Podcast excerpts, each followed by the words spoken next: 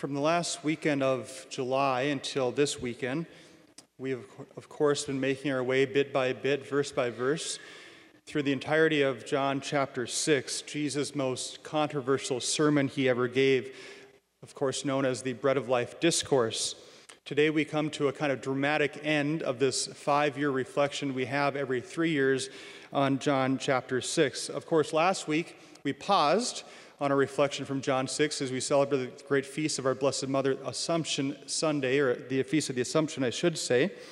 But what we would have heard last week, had we not celebrated the Assumption, is in many ways the meat and potatoes of John chapter six. Listen to some of the things you would have heard last week had we not celebrated the Feast of the Assumption. This only then makes today's gospel make any kind of sense. Jesus said this last weekend, well, actually two thousand years ago, but you would have heard it last weekend. He said this, uh, I am the living bread that came down from heaven. Unless you eat my flesh and drink my blood, you do not have life within you. He who eats my flesh and drinks my blood remains in me, and I in him. It's evident that this would be the most controversial thing that Jesus would ever have said in a sermon. But how did the disciples respond to that? Did they say, okay, gotcha, easy peasy, right on? No. In fact, the opening line of today's gospel is the response. This saying is hard. Who can accept it? They don't believe him. How can this man give us his flesh to eat, they ask. Now, what I want to point out, everyone, is Jesus is given ample opportunities to pause and to say, hey, let me clarify a few things for you. But what does he do when they say this saying is hard? Does he explain it away? Does he soften his language? Everyone, we of course know that he does the exact opposite, doesn't he?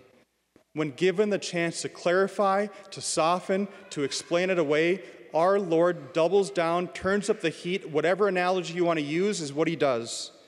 He then says, in case you missed it, my flesh is true food, and my blood is true drink. Jesus is given chance after chance to say, hey, listen up. I'm speaking in a metaphoric way. I'm speaking symbolically. You don't understand. Let me explain it again. But he doesn't do it ever. He doesn't do it. I don't know if you've had this experience. I know that I have in conversations about our teaching regarding the real presence of Christ in the Eucharist. But oftentimes in visiting with non-Catholic uh, Christian brothers and sisters of ours, this is one thing I've just never been able to understand. Maybe you can, but I just can't. Maybe you can help me out. It goes like this. If Jesus, when speaking about his flesh and blood, was speaking in a symbolic way, and by the way, Jesus often spoke symbolically, didn't he? He would say things like, I am the vine, you are the branches. Does that mean that he was a physical vine? No. He was speaking metaphorically. Jesus spoke in metaphors. He also said he's the good shepherd. Does that mean, poof, he became a shepherd? No. He's speaking how? Metaphorically. So you might be asking, then how do we know he's not speaking metaphorically, symbolically, when he says, I am the bread of life, my flesh is true food, my blood is true drink? How do we know that this is not a metaphor? Let me ask you this. When Jesus said that he is the vine, or the good shepherd, did anyone leave him because he said that? Did anyone say he's lost his mind, we're out of here? No. It was only when he said that his flesh is true food and his blood is true drink that they left him. Why? What does that indicate? That his hearers knew, those who heard him knew, this is something starkly different.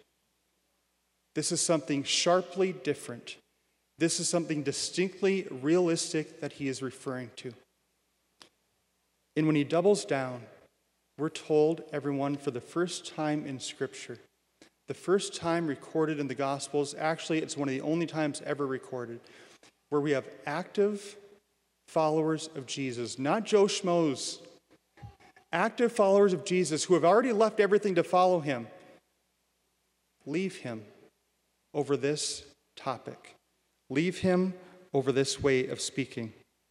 Now, I hope we all know, and it's important for us, I think, to be historically minded in this next move I want to make regarding this topic. But the church from the very beginning has stood firm on this foundation, that Christ is present, body, blood, soul, and divinity. The church has never wavered, ever. There have been movements every century or so in the church to try to explain this doctrine away, and for two thousand years, the church alone has stood firmly on the words of Jesus. Why? Because this is not something we invented. This is not some medieval, middle-aged thing that a bunch of guys in Rome came up with. This is about interpreting the words of Jesus, how the apostles interpreted them, and how the early church interpreted them.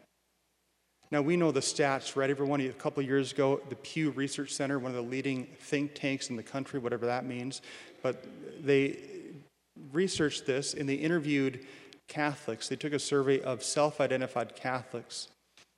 And the numbers, the results were a bit sobering for us as Catholics. They found out that seven out of ten, according to my Willison math, that's seventy percent, seven out of ten self-identified Catholics said, I do not believe in the real presence of Christ in the Eucharist. seven out of ten. That means then three out of ten do.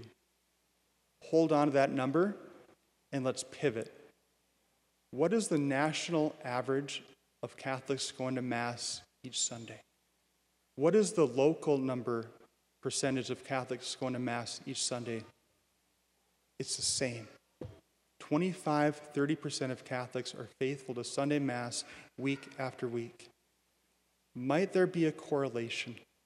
Might there be a correlation where people that say, I do not believe, might not come, and people that do believe come? How could there be a correlation? Because if I don't believe this stuff, why come? Who cares? But if I do believe, there is only one response, and it is the response of the apostles. Lord, to whom shall we go? You have the words of everlasting life. The only logical response we can make to this great gift of the Eucharist is what we're doing right now, coming together to celebrate Mass. And if we're part of the seventy percent who have a hard time understanding, you're not alone. The apostles said, this saying is hard, who can accept it? Maybe we could prayerfully read through John six. Maybe we could come to Mass more. Go to Eucharist adoration, dive into the early church teaching, and we'll see that for two thousand years, the church has been consistent in this teaching. She always has been, and she always will be. Thanks be to God.